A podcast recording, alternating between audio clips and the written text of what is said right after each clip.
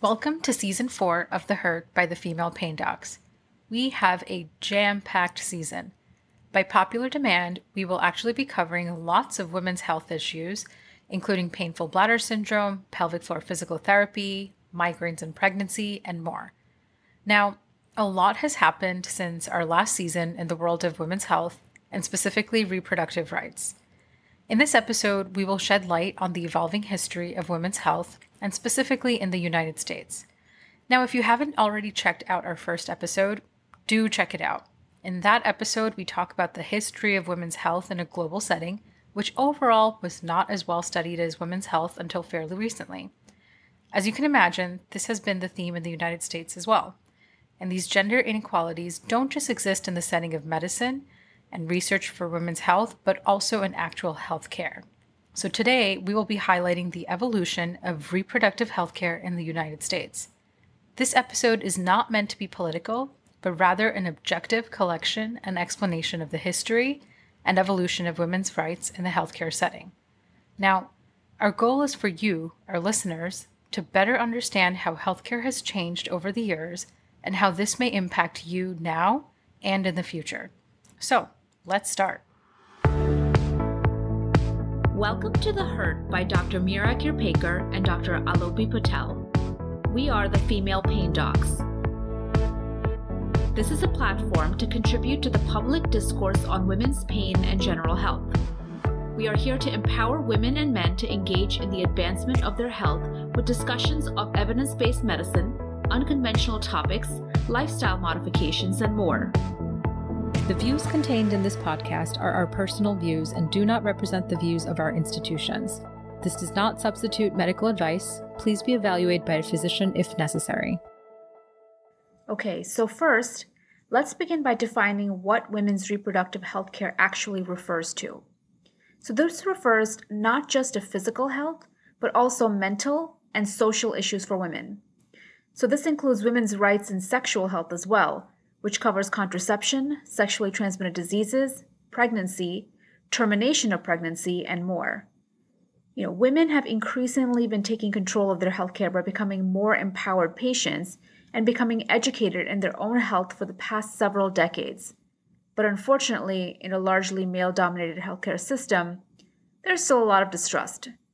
There are many reasons this distrust exists and has even been perpetuated, including lack of access, lack of patient transparency by physicians, societal stigma, and more. Now, although there have been government backed initiatives over the past several years, this is still not enough, and we still have a long way to go to support women's health. So let's get into a little bit of history of women's health in the US. Dr. P? So, unfortunately, a lot of the history of women's health is based on the fact that most physicians and scientists in general, historically, were men. And as much as they tried to understand objectively the happenings of the female body, it was just not the same. So, for example, up until the 19th century, hysteria was a diagnosed physical and mental illness, diagnosed only in women. And in fact, the word hysteria comes from the Greek word for uterus. Some of our listeners may remember this from the first season. And when physicians couldn't quite identify the reasons for a woman's condition, it was conveniently attributed to her uterus. So, for example, even chronic pain conditions like fibromyalgia or endometriosis or even epilepsy were attributed to a woman's uterus and therefore blamed essentially for a woman's emotional excess. And as time progressed, the perception of hysteria returned to a more medical disorder in the 19th century because now it was believed that hysteria was a disease starting in the brain and possibly an emotional or psychological condition. And again, the actual definition and treatment of hysteria changed over time, but it wasn't until Sigmund Freud suggested that hysteria could also be applied to men that things started to change. And that really brings us to modern medicine. As the field of psychiatry evolved in Western medicine, hysteria diagnoses were replaced with anxiety and depression. With further globalization after World War II and further westernization of medicine, mental health expectations changed, and now anxiety and depression were expected in the post World War II generation, leading to a huge increase in these diagnoses rather than calling it generically just hysteria. And as more medical advancements were made, issues that were previously attributed to hysteria, things like epilepsy or even infertility, these were also increasingly replacing the actual diagnosis of hysteria. And finally, in 1980, the American Psychiatric Association's Diagnostic and Statistical Manual for Mental Disorders finally removed hysteria as a diagnosis. So, as you can tell, gender bias has existed for a long time in the field of medicine, not just in terms of diagnosis, but also treatment. And this is for all types of medical diagnoses, such as mental health, neurologic diagnoses, and more, not just gynecologic. But we want to focus a little bit on reproductive medicine aspect of women's health in this episode. So, looking into the history of obstetrical and gynecological practices, one can see that women have historically and objectively speaking had limited knowledge and choices when it came to their own bodies. It wasn't until relatively recently, as in the past 150 to 200 years or so, that more women were able to get an education and finally be able to advocate for other women once they realized the gender bias and gender inequalities present in medicine. One such person was Alice Stockham. So she was an OBGYN from Chicago and in 1854 became the fifth woman to become a doctor in the United States. The first one was Elizabeth Blackwell in 1849, only five years prior. Now, both women persevered for their medical education despite their male colleagues mocking them and despite the lack of support for women to have an education in that era. But despite this, both women vouched for women's rights and women's health. Dr. Stockham, in particular, even wrote a book called Tokology, dedicated to educating women in the public on a woman's body. It was pretty taboo in that time, not only for women to be physicians, but for those women physicians to openly educate other women on their own bodies. So, for this, she was shunned and even spent a little time in jail. She still promoted gender equality, birth control, female sexual fulfillment, and more. So, the reason we took this little detour was to put in perspective how far we have come, yet how little. So, from the ancient Greeks to modern America in the 1800s to the 21st century abortion care, it's been a tumultuous ride for women. And if there's one thing we can emphasize in this episode, it is that knowledge is power. You know, there's this famous phrase that was coined by Carol Hanisch in 1969 in her pivotal essay on the women's liberation movement. The personal is political. It was a controversial statement then, and it's a controversial statement still. But the message rings true. What matters deeply to us, whether that is our body autonomy or religious views, is certainly political in some way, regardless of whether in the United States or elsewhere, and this still remains a divisive topic to this day. Although the practice of obstetrics and gynecology have changed over the past several hundreds of years, there is still an overarching theme that when it comes to medical decisions for a woman's body, the choice does not lie only with her. So, let's touch back on the history of women's reproductive care as it relates to contraception, abortion, and sexual rights. And we'll start with the legal evolution of this in the 21st century United States. So, up and until 1918, it was illegal for people to use contraception in the United States. Margaret Sanger, a nurse, and a birth control activist and sex educator, and the inspiration behind Planned Parenthood, actually, was charged under New York law for disseminating contraception information. She appealed and was able to have her conviction reversed on the grounds that contraceptive devices could legally be promoted for the cure and prevention of disease. Now, although this movement was met with great resistance, the efforts opened up the conversation to birth control and women's rights in the reproductive health. Now, Mary Ware Dennett was another women's rights activist who played a pivotal role in overturning the Comstock laws, which prohibited the distribution of sex education information.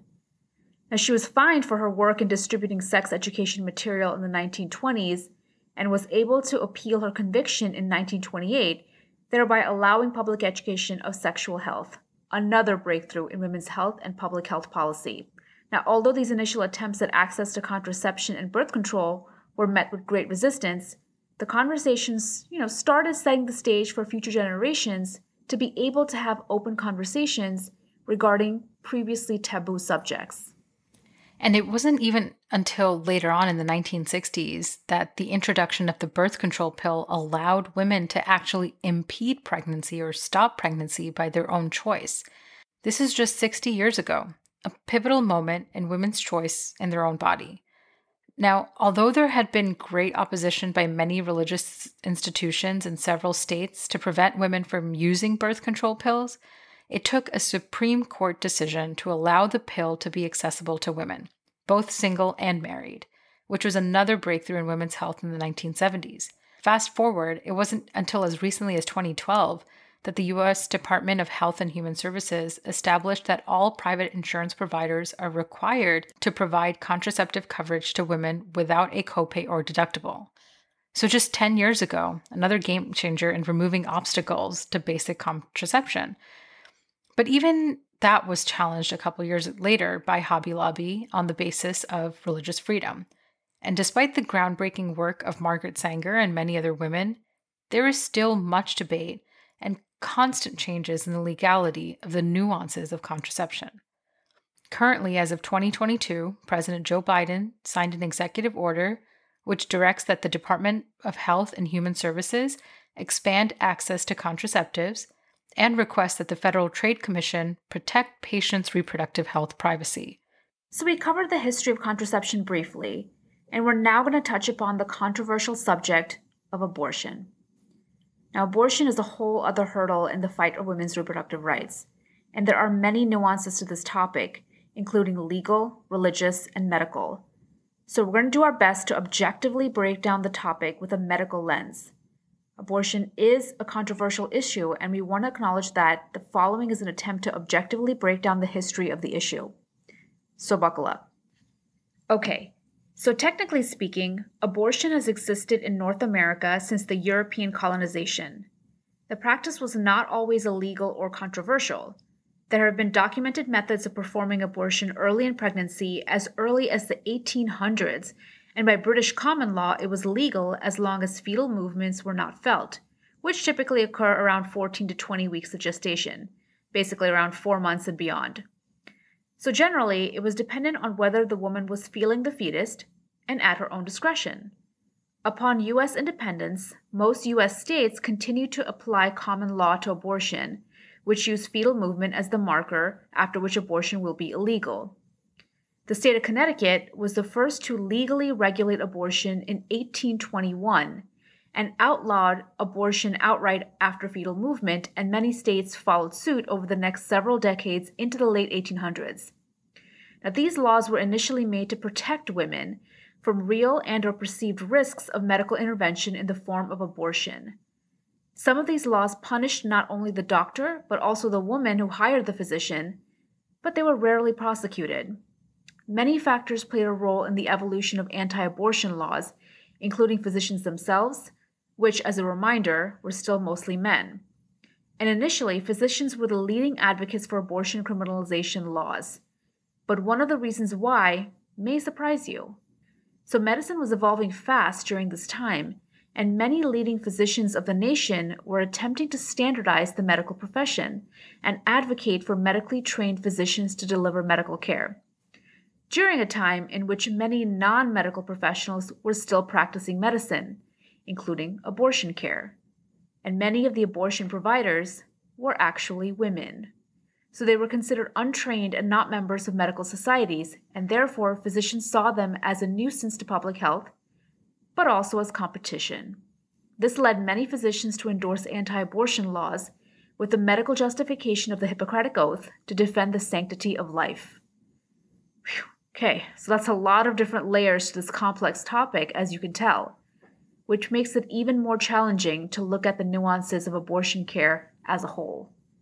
So, continuing, despite medical campaigns to end abortion, many women, including midwives, continued the practice of abortion into the 20th century. Some estimates, including from a 1978 book by James Mohr, state that 15 to 35 percent of all pregnancies ended in abortion during the late 19th century. And it's important to note that the women who were getting abortions were changing.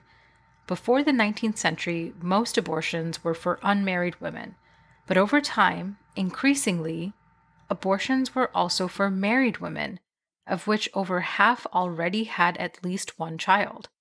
And this was worrisome for many conservative male physicians, especially in the setting of the evolving women's rights movements, including the suffrage movement, So initially, the anti abortion movement was mostly backed by physicians, and specifically male physicians. But this too changed over time. And in fact, religious groups were not particularly active within this movement during that time. Abortion continued to be a felony in all states until the early 1900s, but this did not deter women's health advocates, including Margaret Sanger, to advocate for women's rights and promote safe abortions and bodily autonomy for women. And abortion continued to grow in number as the century progressed. By the 1930s, licensed physicians performed up to 800,000 abortions a year. Then, by 1967, Colorado became the first state to decriminalize abortion in cases of rape, incest, or in pregnancies that would lead to permanent physical disability of the mother. Similar laws followed in California, Oregon, and North Carolina.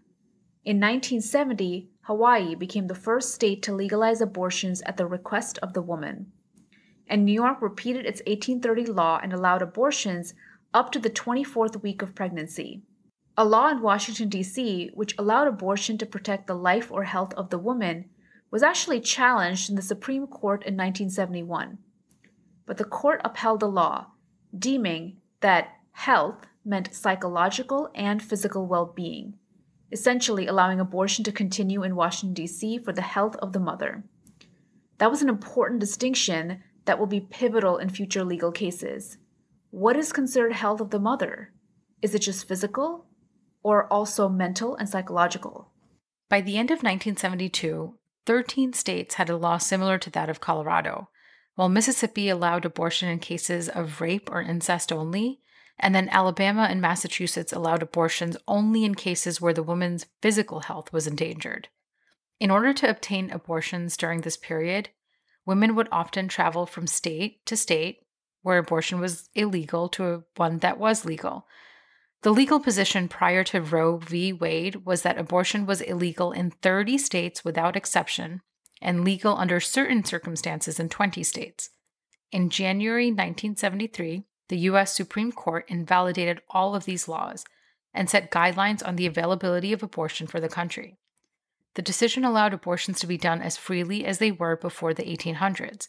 It also established the right of a privacy of a woman it also established a definitive trimester framework for which the first trimester of pregnancy was defined as a complete 12 weeks, and states were prohibited from banning abortion in the first trimester. But it did allow states to impose increasing restrictions or even outright bans after the first 12 weeks.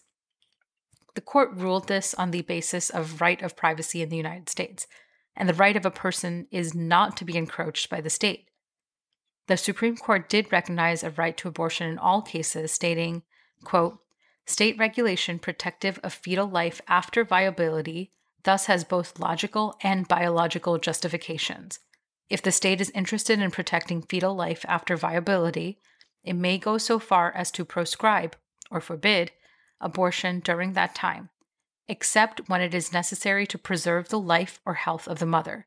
The Supreme Court stated that a right to privacy existed and included the right to have an abortion. The court found that a mother had a right to abortion until viability, a point to be determined by the abortion doctor. Now, currently, the term viability is quite controversial, as there are mixed medical and religious interpretations of the word viability. After viability, a woman can obtain an abortion for health reasons, which the court defined broadly to include psychological well being. A central issue in the Roe v. Wade case and in the wider abortion debate in general is whether human life begins at conception, at birth, or at some point in between. The court declined to make an attempt at resolving this issue, writing, quote, We need not resolve the difficult question of when life begins. When those trained in the respective disciplines of medicine, philosophy, and theology are unable to arrive at any consensus. The judiciary, at this point in the development of man's knowledge, is not in a position to speculate as to the answer. End quote. The justices chose to point out that historically, under English and American common law and statutes, quote, the unborn have never been recognized as a person in the whole sense, end quote. And therefore, these fetuses were not legally entitled to the protection afforded to the right of life, specifically in the 14th Amendment. And rather than asserting that human life begins at any specific point, the court declared that the state has a compelling interest in protecting potential life at the point of viability. So that was a lot to take in. Yeah, so let's pause here for a moment. You know, we've covered so much in regards to women's rights, but that is just so powerful. The fact that the Supreme Court was able to point out that there is so much complexity to this issue that even medical professionals can't seem to agree, and therefore, who are they to determine the exact right and wrong? It honestly just speaks so deeply to the fact that this is not a black or white issue. There's so many layers and layers to each and every case of any woman who chooses to get an abortion, many of which are often based on socioeconomic reasons. We just don't know enough to paint the whole picture with one stroke of a brush. There's just so much gray to this issue. And really, you know, every person has their own understanding and perception of it based on their own personal lens. And that's what we need to think about. And that's what's so hard for many people to understand that each person has their own view based on their own understanding of the world and their own experiences. And we do have to respect that. As a person who enjoys reading about social psychology, I really do feel that we could do better as a society to really give each other that basic understanding that we do not know everything about each person's unique situation based on our limited information about them. I hope we can continue to give each other that respect and know that we as individual people are an accumulation of our own unique experiences, which mold our individualized opinions and decisions on many delicate topics. And with this nuanced segue, let's move to the current state of abortion in the United States. On June 24th, 2022, the Supreme Court overruled Roe v. Wade based on the concept that the right to abortion cannot be found in the U.S. Constitution. This major decision allowed trigger laws to go into effect in 13 states, which effectively banned abortions immediately in those states. The overturning of Roe v. Wade ended protection of abortion rights by the United States Constitution and allowed individuals to regulate any aspect of abortion not prevented by federal law. So, this is an ever evolving situation, and I'm sure we'll see more to come over the next several years. There are just so many variables in the landscape and the future of healthcare. But if there's one thing we can emphasize again, it's that knowledge is power. So we encourage all of our listeners to be empowered in their own medical decision making and to stay informed of their medical care. Thank you for listening to this very special episode of the Hurt Podcast.